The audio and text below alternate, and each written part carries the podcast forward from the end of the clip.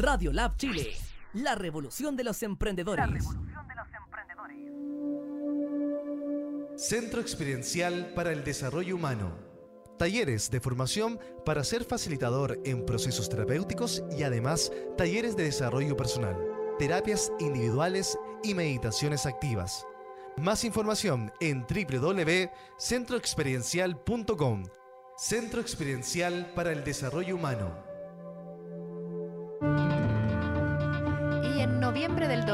2020 se realizará la tercera formación para ser facilitadores, facilitadoras en meditaciones activas y pasivas Osho, reconocimiento internacional eh, otorgado por la Osho International Resort de Puna, India. Para ello vendrá a Chile Luis Martín Santos, editor de toda la obra de Osho en español y creador de Osho en español en Facebook e Instagram, más conocido como Charna. Será en modalidad residencial en un lugar bello fuera de Santiago por cinco días, donde se abordarán las principales técnicas creadas por el maestro indio Osho, técnicas de meditaciones activas que permiten al ser humano soltar primero, sacar hacia afuera todas aquellas emociones que puedan estar reprimidas, guardadas en el cuerpo, eh, vocalmente también expresar hacia afuera para volver como que el cuerpo vuelva a ser un ancla para volver al aquí y el ahora y bajar de la mente al corazón.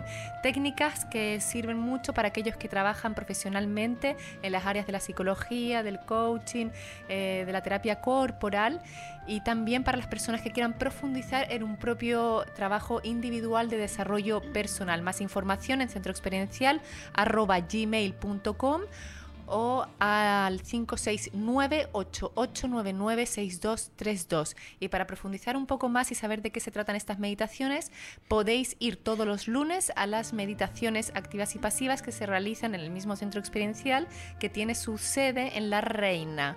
Estas son a las 8 pm y es una buena instancia para iniciar la semana descomprimidos, disponibles, con el cuerpo más eh, libre, más disponible para comenzar la, la semana sin estrés, sin preocupaciones, sin estar como em, apretados.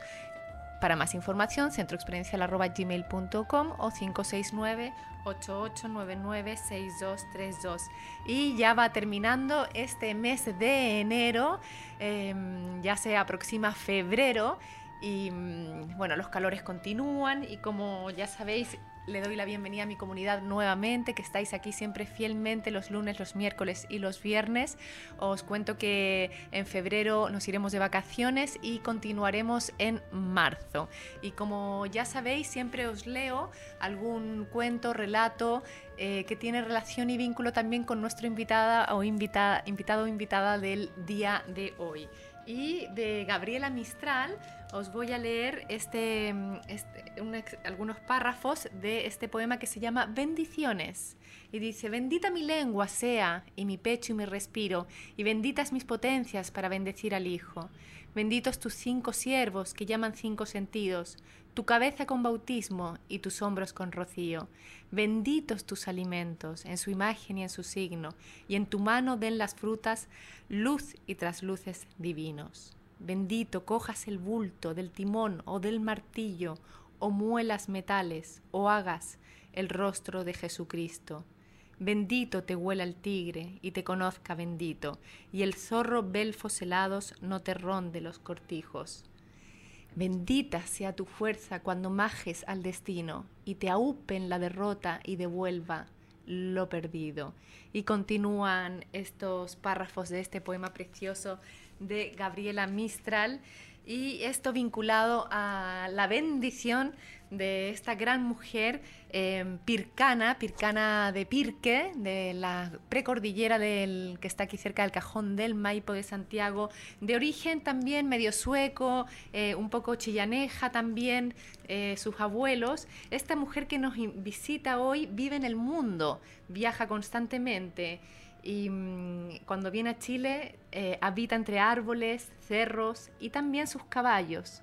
Caballos que desde la edad de los ocho años tuvo su primer vínculo y desde allí una historia de amor que envuelve su vida de sanación, empoderamiento, valentía, meditación. Además, esta mujer usa el canto como medicina, el ritual es parte importante de su terapia y todo lo aprendido eh, vivir con los toltecas, la meditación budista, la fenomenología, todo ello lo usa en su terapia. Y ella es Astrid Brink. Bienvenida. Muchas gracias por invitarme. Un honor tenerte aquí, un honor eh, que hayas bajado de, la precordillera a este Santiago removido, a, esta, a este centro.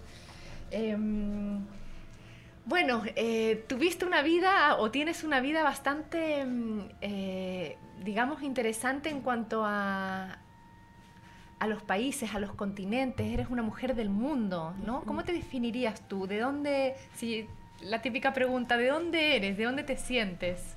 Bueno, me siento que pertenezco a todas partes. O sea, pertenezco aquí, he encontrado un profundo sentido de pertenencia aquí y algo me pasa, no importa dónde voy, siento que soy de ahí. Y también me pasa que con la escuela, como está en Europa, estoy en este viaje constante de ir y venir. Y cuando llego allá, soy de aquí y cuando llego acá, soy de acá. Es como que nunca me estoy yendo, siempre estoy regresando. No es fácil esta, esta sensación de llegar a cada lugar y volver a comenzar.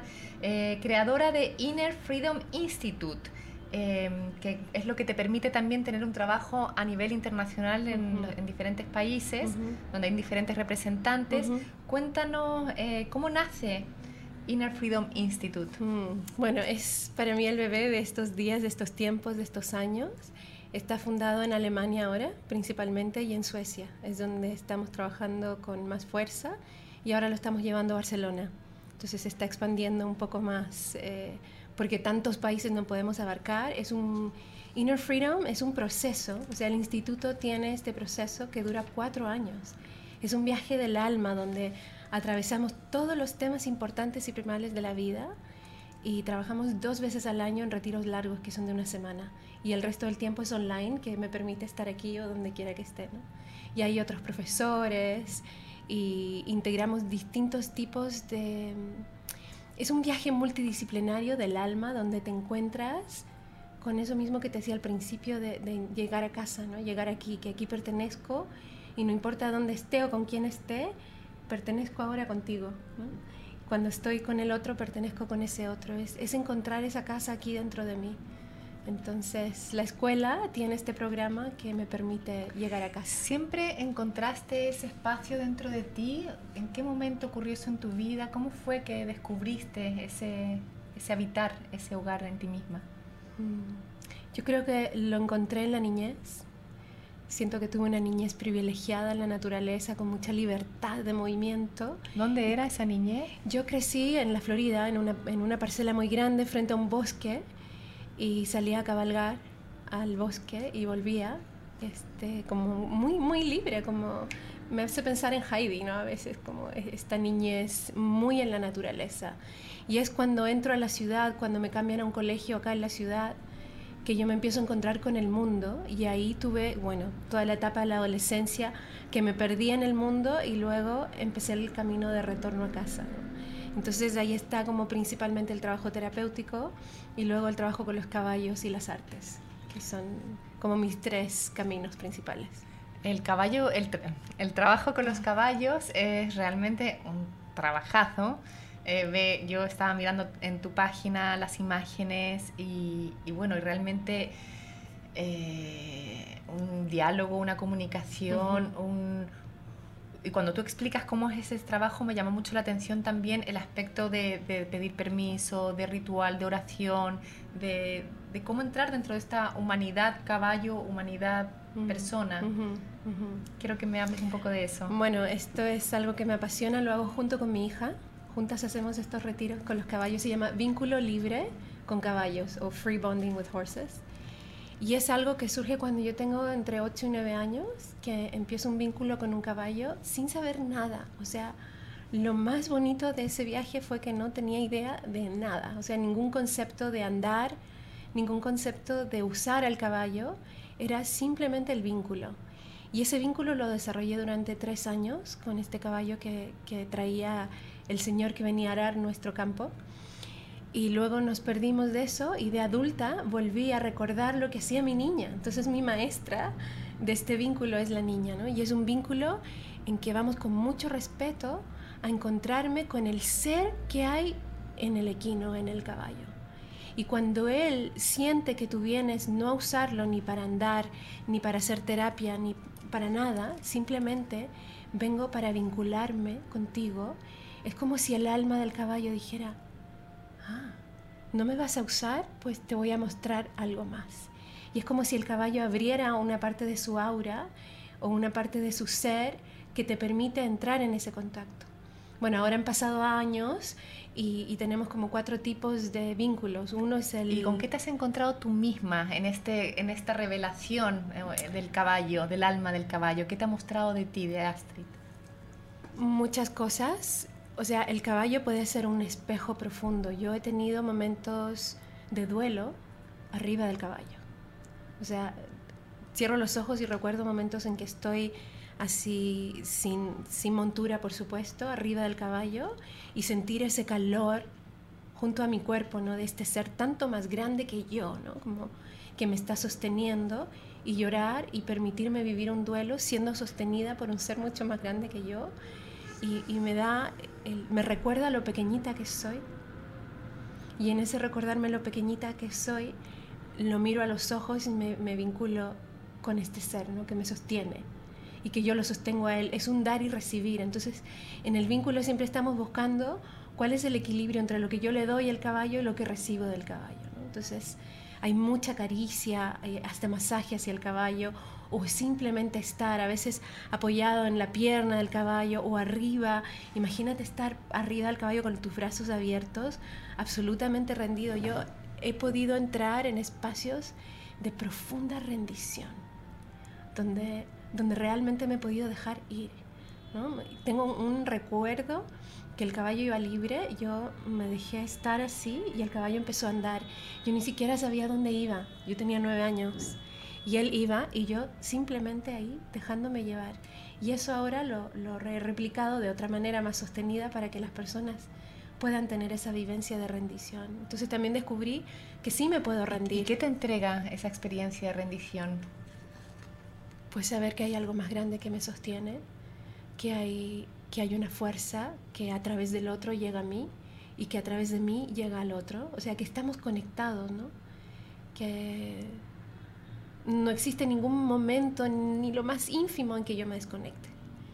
Es como en esa rendición sé que soy una con el todo, con el caballo, con la tierra o con el volcán. A mí me gusta mucho este, andar cuando ando con ellos, cuando hacemos rutas eh, andar cerca de volcanes. Miré fotos eh, que por ahí, por ahí los podíamos mostrar Fernando en la página web. web eh, y, es interesante porque los caminos son pedregosos, es un poco árido, o sea, el sol, el calor, yo no sé de cuántos días son estos retiros. ¿Cómo es enfrentarse a este a este camino, a, esa naturaleza. Bueno, hay dos tipos de retiros. Uno es con una ruta y otro es donde solo trabajamos eh, vínculo. Mira, ah. donde salen los horse arriba, a la derecha. Allá se ven los caballos. Claro. Ah, mira, sí. Bueno, arriba estas son posturas primales sobre el caballo, la que está arriba a la derecha. La que está abajo, así sentadita, es mi hija este, que es mi partner aquí con los caballos. Y esa es una de mis mejores amigas, la que está ahí, que es eh, Lili, la blanquita. Esa es de Suecia. Bueno, ahí pueden entrar a ver los videos que tratamos de mostrar un poco, pero no hay forma de, de realmente transmitir lo que pasa el, motivo por, el que hacemos las rutas es cuando el caballo lo llevamos hacia la naturaleza. Mira esa que le está haciendo cucharita. Me, impactó mucho esa imagen. Sí, bueno, hay unos vídeos de eso que son impresionantes, porque después de varios días en que el caballo está siendo visto, en que está siendo abrazado, en que está eh, siendo, en que vamos haciendo esta ruta juntos, ¿no? Eh, no andamos 8 o 10 horas, andamos 2, 3 horas diarias y luego paramos 2, 3 días en cada lugar. Y en cada lugar donde paramos, estamos en un lugar como paradisíaco realmente, en bosques, donde hacemos sesiones de vínculos con ellos. Y ellos se van rindiendo y hay momentos, como salía la foto anterior, que ellos se echan en el piso y nos dejan acostarnos arriba, ¿no? O sea, imagínate lo que es estar echadita arriba de un caballo que está absolutamente descansando, ¿no? Como hacer cucharita con, con un caballo que es tan grande. ¿Y qué es lo que has podido tú experimentar de las personas que han participado? Yo no sé si han tenido antes o no un vínculo con los caballos y dentro de la primera vez eh, han participado de algún retiro. ¿Qué, ¿Qué, es lo que les ocurre? ¿Con qué se mm. encuentran? Bueno, distintos tipos de personas. Eh, me ha tocado mucha gente que son jinetes o que han tenido una carrera con caballos y que llegan a este tipo de trabajo y lloran, muchos lloran porque se dan cuenta que nunca se habían vinculado en la profundidad, ni con su propio caballo.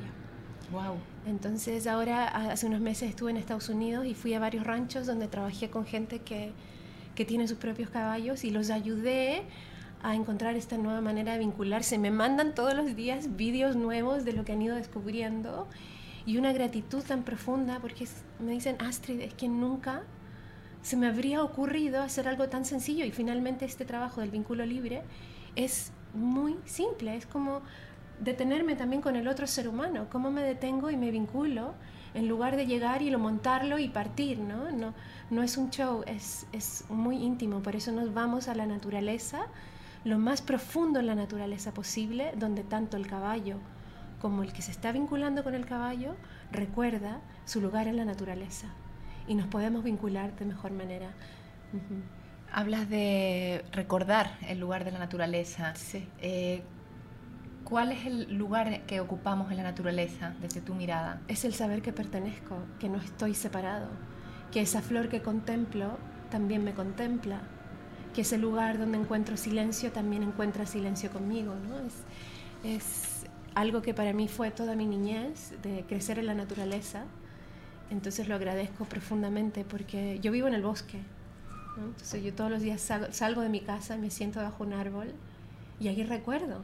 O, puedo mirar el árbol en sus ciclos. ¿no? Todo el proceso, por ejemplo, de Inner Freedom se basa en la observación de la naturaleza, de que todo tiene un ciclo, de que todo es circular y que todo lo que vivimos dentro de nosotros y fuera también, como cada relación, cada etapa de la vida, cada proyecto, cada trabajo es un círculo que se abre, que se vive y que se termina, ¿no? Y eso me recuerda a la naturaleza. Entonces, todos vivimos en esta misma fuerza cíclica y así como tenemos momentos muy bonitos en la vida y momentos difíciles que hay que cerrarlos, ¿no? Entonces, eh, también me ha tocado ver, y ahí es donde hemos ido integrando también, que personas que vienen a vincularse con el caballo tiene momentos de hacer una profunda, un release, eh, una descarga emocional y el caballo está ahí súper disponible. O cuando trabajamos con niños, o el año pasado estuve con una niña que, que, tenía una dificultad corporal ¿no? y nadie quería subirla a un caballo y dije, sí, ven. Eso fue en Francia. Y esta niña fue tan feliz de que alguien la, la apoyara ¿no? a poder subirse al caballo. A los cuatro días ella ya andaba a pelo porque es otro vínculo, no, no, estoy pensando en montarlo, en ponerme de tal o cual lugar arriba del caballo para, para ir a cierta velocidad o en cierta dirección. ¿Cuál es la diferencia entre ir con una montura e ir a pelo cuando tú cabalgas o montas? Bueno, es total, es total, porque cuando estoy a pelo necesito entrar en un lugar de confianza. Necesito confiar y saber que soy una con el caballo. Entonces a mí me llega mucha gente con, con miedo a los caballos y en ese espacio al segundo día ya se les fue el miedo, ¿no? Porque entramos desde otro lugar y entramos honrando. O sea, eh, también unimos el ritual con este espacio donde hacemos un ritual de honra y honramos y ahí también les pedimos perdón por todo lo que hemos hecho como humanidad en la historia que está en su memoria y en nuestra memoria, de todo lo que lo hemos usado en la guerra, en la agricultura, en el deporte, en la monta, como de distintas maneras. Y, hemos tenido momentos en que la gente siente y a veces tienen lágrimas que los caballos lloran en el momento que los honramos y les pedimos permiso, es como vamos muy de a poquito, o no es que llegamos y comenzamos a hacer este vínculo eh, así tan rápidamente. como genética, como he, visto mucho trabajo eh, en las personas en relación a sus ancestras, ancestros, eh, de también de sanar lo que vivieron generaciones pasadas, pasadas, pasadas también, quizás de violencia, mujeres quemadas, etcétera, eh, al eh, que está en nuestra ADN al día de hoy. O sea, esto vendría a ser un poco lo mismo, pero en relación en al relación caballo. al caballo, sí. Bueno, yo también soy consteladora familiar. Ya no me dedico a eso, pero utilizo mucha de esa información para el trabajo. Y cuando el caballo se siente honrado, también pasa algo, no solo en el alma de la persona, sino que en el alma del caballo. Mm. Entonces es, es muy bonito. Bueno, y el próximo que tenemos es en, en Francia, donde estamos integrando también mucho el ritual y la belleza. ¿no? Hay un bosque que son los Boscos en Alsacia, y ahí estamos haciendo un retiro cada año ahora. Y, y, es muy bonito porque preparamos un lugar en el bosque donde hacemos fuego, donde vamos cada día a este lugar, eh, dormimos siestas, volvemos al rancho en la noche, pero dormimos siestas entre los caballos con ellos. Es como entrar en el vínculo del día a día, no, no solo dos horas para una sesión, sino en un viaje de, de, de contemplación mutua durante varios días. Hablas mucho del ritual. ¿Cómo entra el ritual en tu vida? ¿Qué, qué lugar ocupa? ¿De dónde, dónde aparece? ¿Cuándo te encuentras tú por primera vez, Astrid, con un ritual y lo mm. haces tuyo? Ay, se me,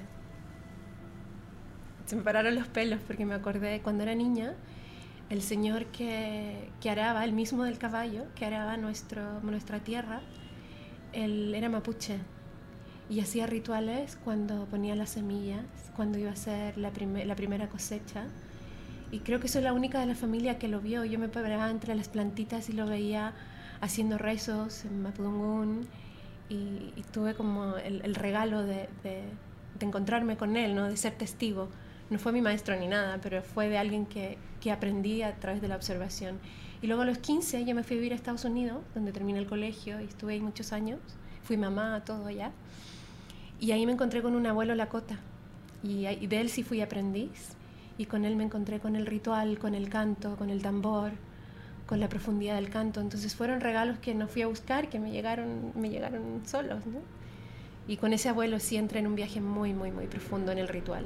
Y bueno, llegas aquí también con tu tambor construido por ti, por ti misma. Eh, bueno, eh, has sacado ya un disco de, uh -huh. de temas donde también están en ello mantras o temas más místicos. Eh, dices tú, lo escribí. Si hablas, cantas. Si caminas, bailas. mi palabra es un canto y mi voz auténtica viene de mis sentimientos. Mm. Sí, sí, bueno, yo creo que todos cantamos cuando estamos hablando.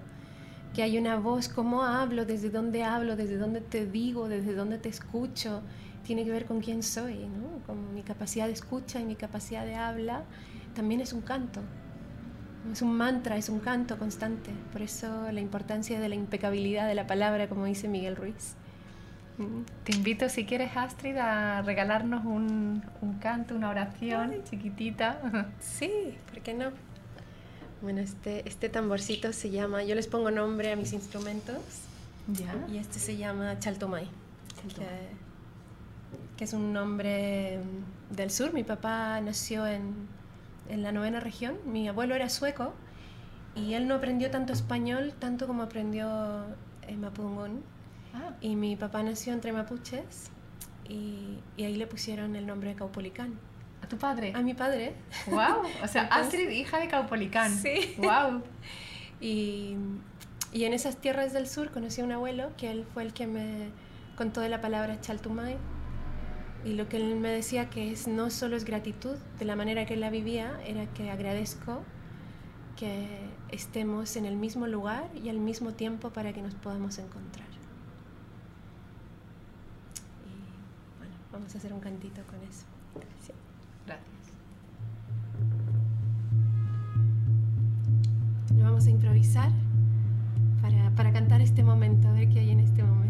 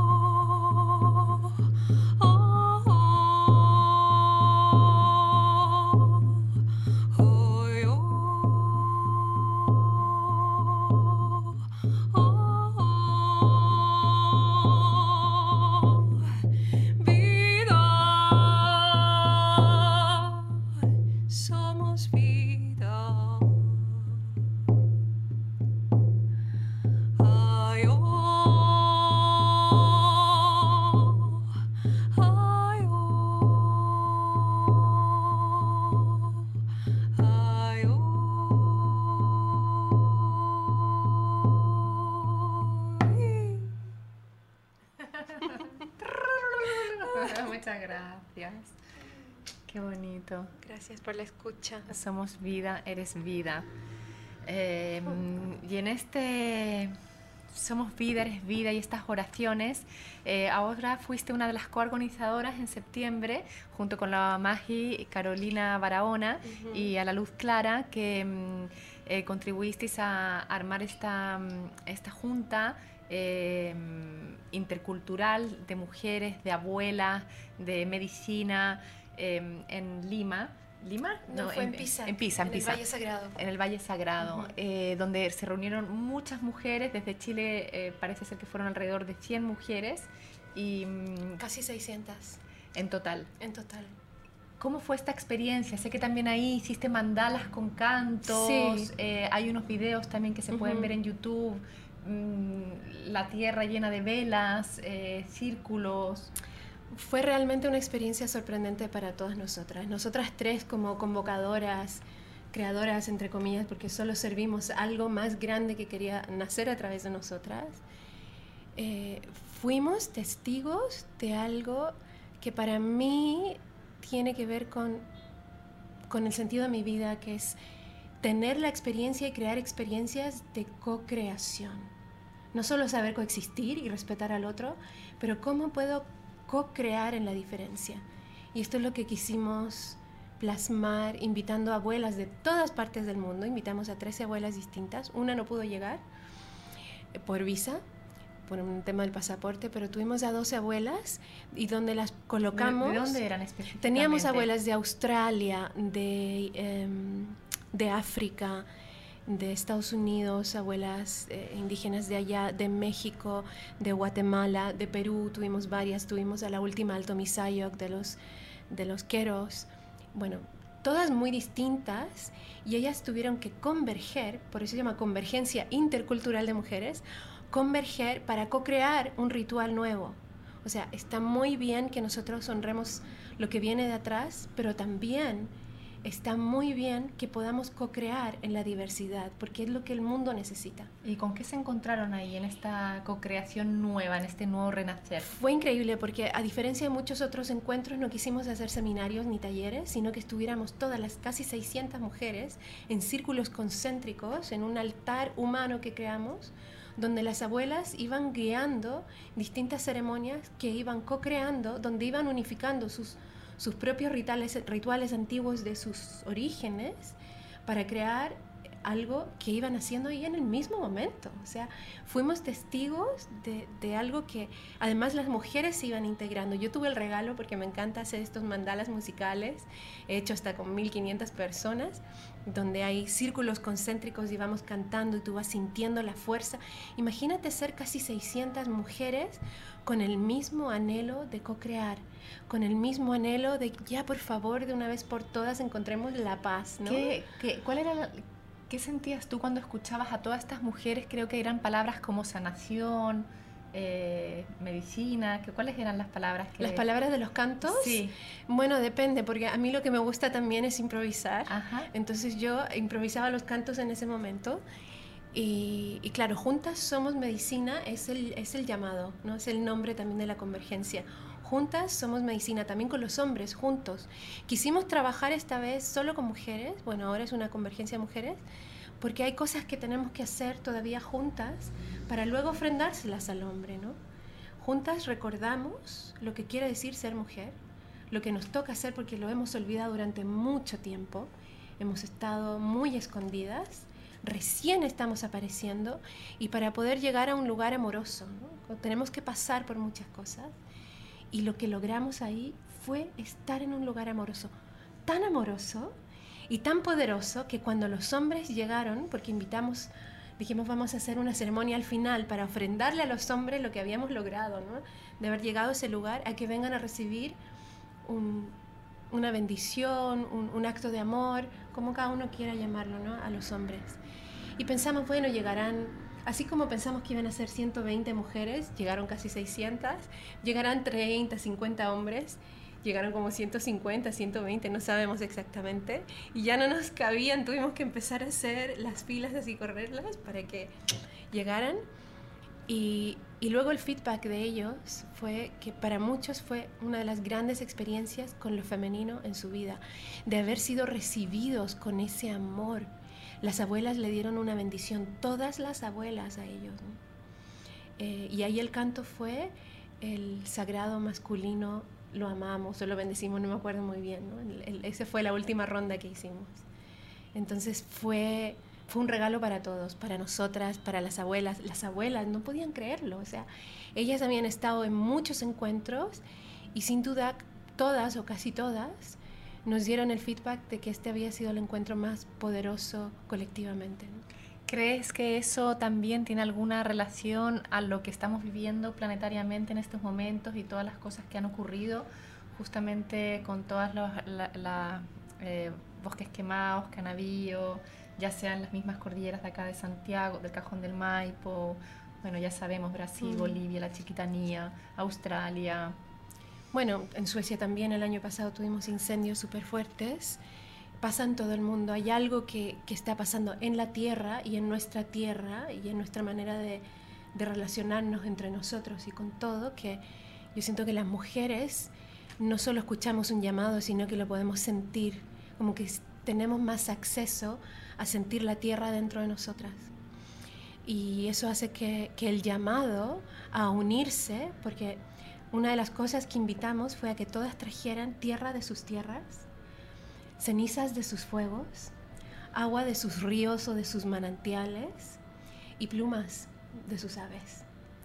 Y entonces cada día, son seis días, un día de apertura, un día de cierre, y luego cada día por un, por un punto, este, por uno de los elementos, entonces, una de las ceremonias era juntar todas las tierras en unas vasijas con una belleza, que era toda una poesía. Todas las tierras unidas, todas las aguas unidas, todas las cenizas unidas, todas las plumas unidas de más de 30 países del mundo. Y, y hacer un rezo y luego donde cada una se fue inspirada. O sea, también hemos recibido lo que muchas mujeres se inspiraron a hacer, así como tú haciendo este programa, muchas dijeron, yo también quiero hacer. Fue como un lugar donde ocurrieron transformaciones en muchas mujeres. Sí, y que las están llevando a, eh, eh, a su hacer en su vida. Entonces ha tenido como eh, olas, ¿no? De, algo que, emanó. De hecho, ahora esperamos mil mujeres en el próximo encuentro que será en Tepoztlán, en México. De hecho, ahora nos vamos a, México para estar aquí ahora en para estar ahí ahora en febrero. ¿Os vais para, para hacer una previa organización? Sí, sí, vamos a ver todo porque como el grupo está creciendo, para De nuevo con Magia Carolina Barahona y con Luz Clara sí, vais a converger allí para ver el, cómo va a ser este, wow, es un gran proyecto. Sí, más el equipo de producción de allá, o sea, la vez anterior tuvimos casi 100 voluntarias y esta vez esperamos tener más o menos la misma cantidad, porque la idea es estar muy sostenidas, también habían conciertos, estuve en la Moyeney, yo estuve cantando con mi hija, que también cantamos juntas, fue, la verdad, fue una gran fiesta del alma, del corazón, una celebración. ¿Y hubo alguna mm, eh, sanación en particular de alguna abuela o algún ritual o acto que te, que te transformara más que, un, que otro? Sé que todo fue muy fuerte. Sí, bueno, yo quiero, creo más como en, el recordar. Y yo tuve un encuentro bastante especial con dos abuelas. Una, la abuela africana, que cantamos juntas. Y ella trajo la alegría, trajo el ritmo. Al principio les preguntamos a ver cuál es el regalo que traen. Y ella tenía una cosa así, una, y hacía ¿no? estos cantitos africanos y desde Namibia, nos hizo cantar a todas y trajo el ritmo y trajo el gozo, porque también a veces se nos mm.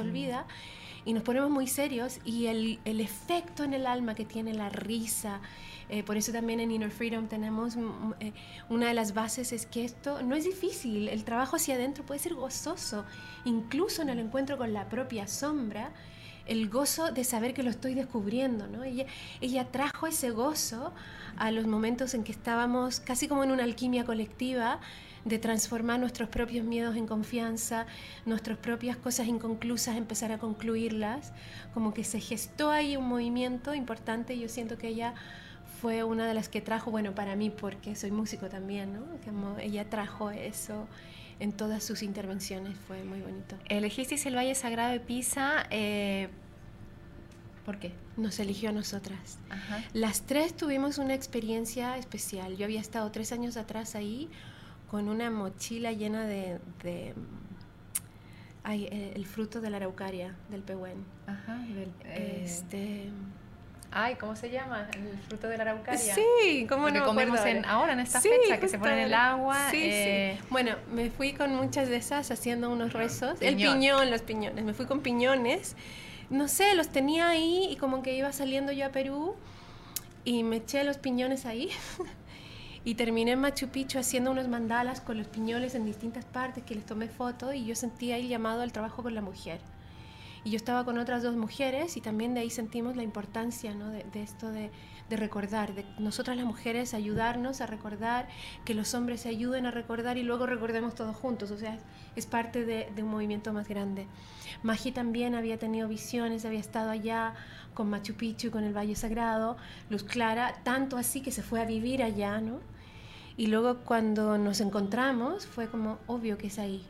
Y así también ha sido con México. Eh, cuando supimos que esto iba a continuar, que iba a tener continuidad, también Teotihuacán, ¿no? como, como todos estos, estos lugares nos están empezando a llamar. Como que hay algo que nosotras simplemente estamos como moviendo los hilitos para que eso más grande pase, se mueva. Qué Sí. bonito. Eh, Astrid, te quería preguntar, bueno, vi que trajiste también tu guitarra.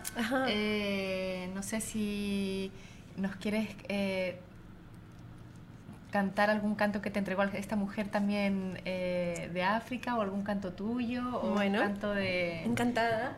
improvisado porque te gusta improvisar el canto que tú quieras. Bueno, mira, vamos a hacer un cantito que es cuando fui en ese viaje con los piñones a Machu Picchu, cuando llegué al, al Valle Sagrado llegué de noche. Entonces no podía ver las montañas, los apus, pero los podía sentir. Y, y entonces surgió esta canción antes de verlos, solo sintiéndolos. Un pedacito, no, no toda, ¿vale?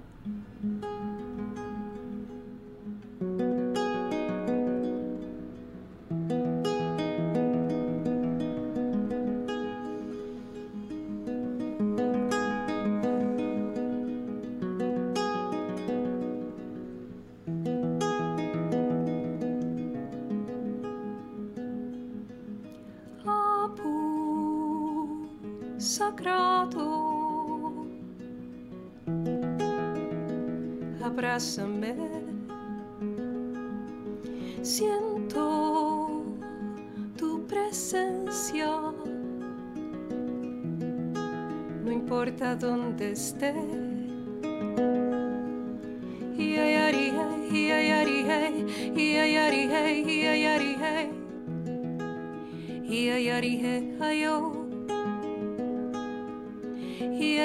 Hey, iayari, hey, hey, iayari, hey. Ayo Iayari hey hey Iayari hey ayo Cuando duermo en tu centro Siento el amor de Ñuque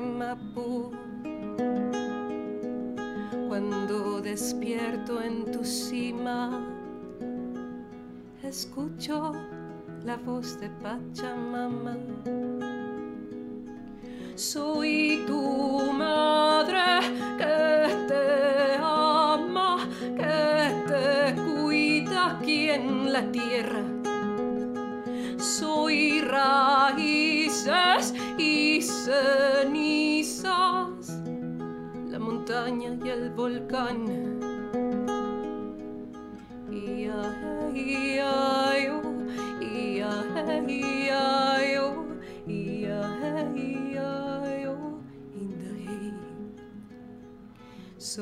Somos de la tierra, somos de la tierra, somos de la tierra y del sol.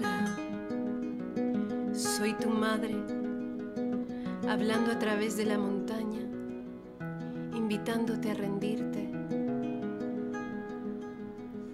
rendirte a tu libertad, rendirte a tu amor, rendirte a tu humanidad.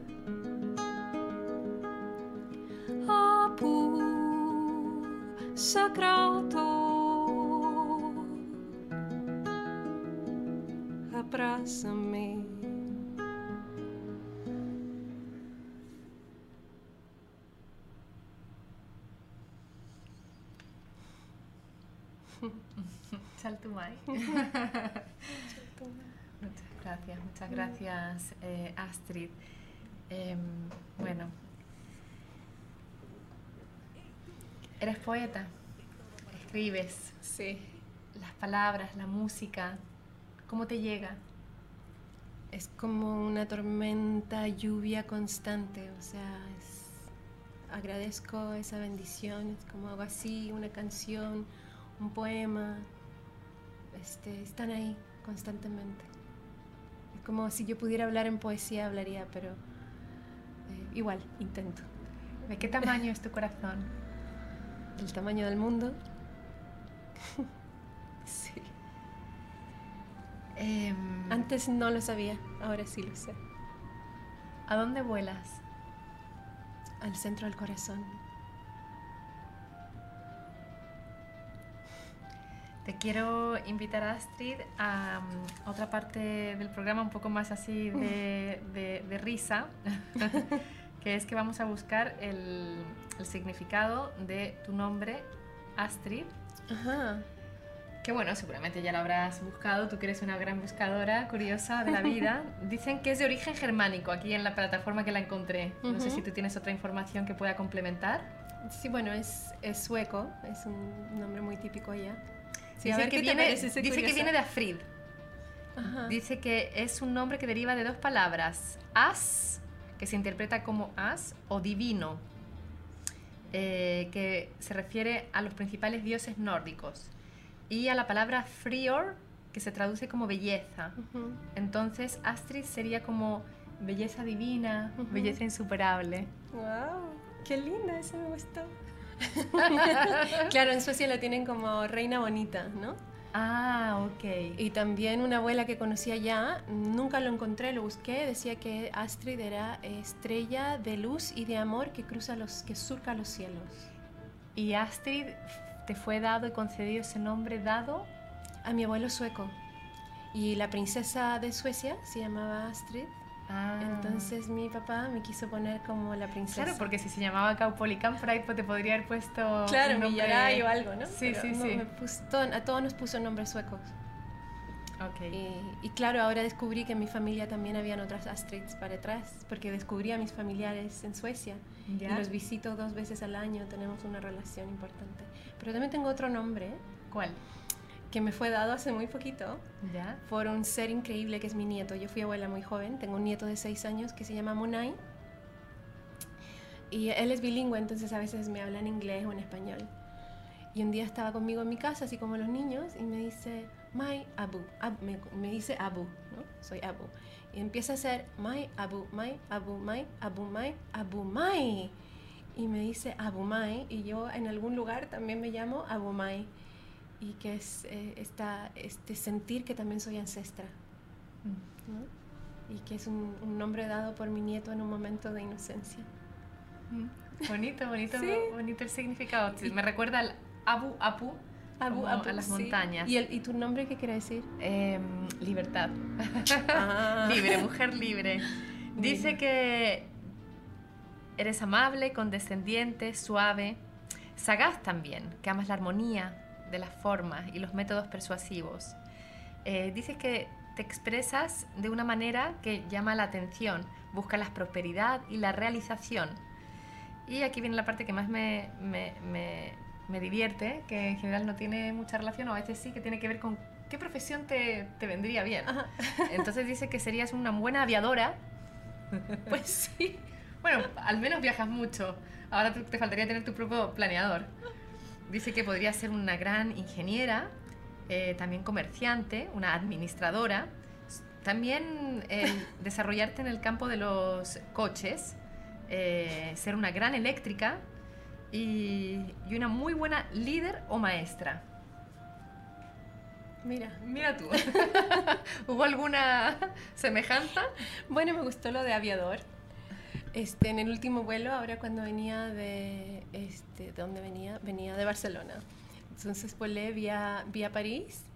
Y en la noche no podía dormir y me levanté y me, empe- me empecé a hablar con uno de los... Yo pensé que era un azafato y era el piloto.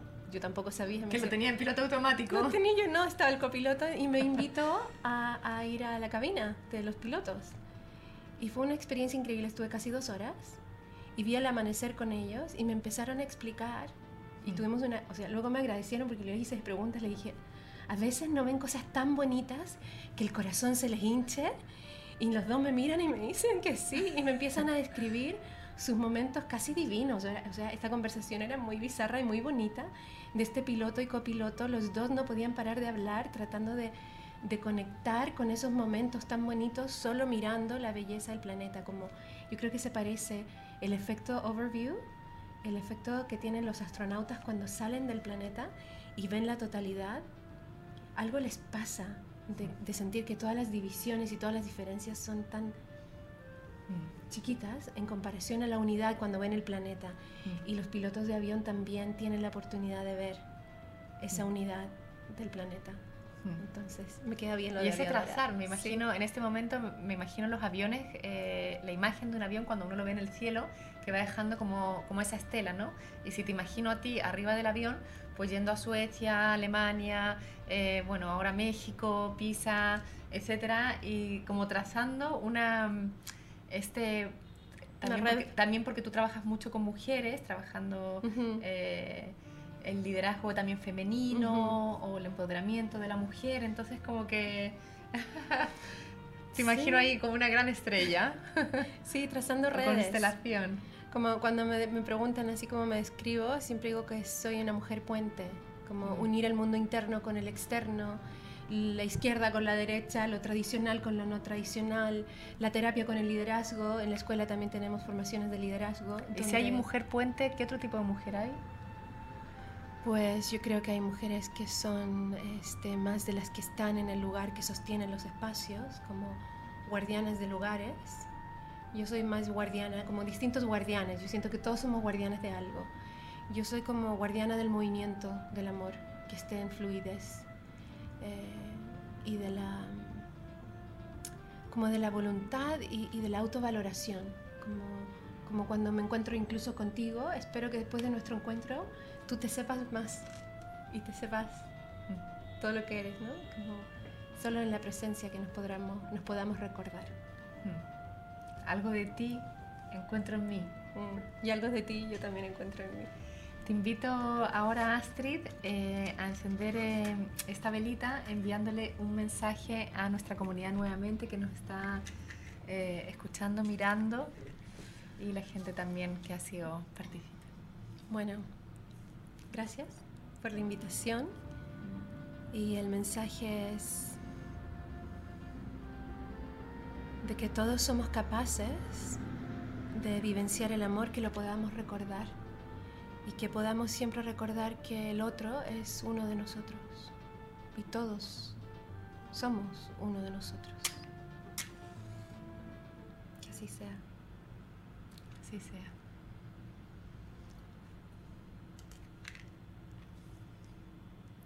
Recordarnos, volver a pasar por el corazón. Sí. Estar contigo, Astrid, ha sido un volver a pasar no solamente por el corazón, sino también eh, por las mujeres, por la tierra, por la Pachamama, por los hapus, los árboles, eh, el agua, los elementos, ¿no? Hasta las plumas aparecieron, las aves. Eh, te agradezco. y a ti haber venido. Y os agradezco a vosotros, nuestro público fiel, de nuevamente nuestra comunidad que nos sigue siempre en este espacio de desarrollo personal donde siempre estamos buscando entender, profundizar, no sé, con, llevar más conciencia a este proceso de, de, evolución que es el ser humano, de buscar nuestro potencial y ser capaz de desarrollarlo. Eh, así que siempre agradecidos eh, del invitado que, que viene, ¿no? que viene a entregarnos esto. Y a vosotros desearos unas felices vacaciones. Nos volvemos a ver en marzo. Eh, y eso, ojalá que os suscribáis y, y, y, podéis seguir viendo los antiguos capítulos de nuevamente que están todos en YouTube y donde también han habido gran en estos cuatro meses muchas personas que nos han visitado y entregado mucha información mm. valiosa para estos momentos. Mm, muchas gracias. Gracias a ti, mm. Astrid. Buenas vacaciones. Sí. a ti también. Gracias.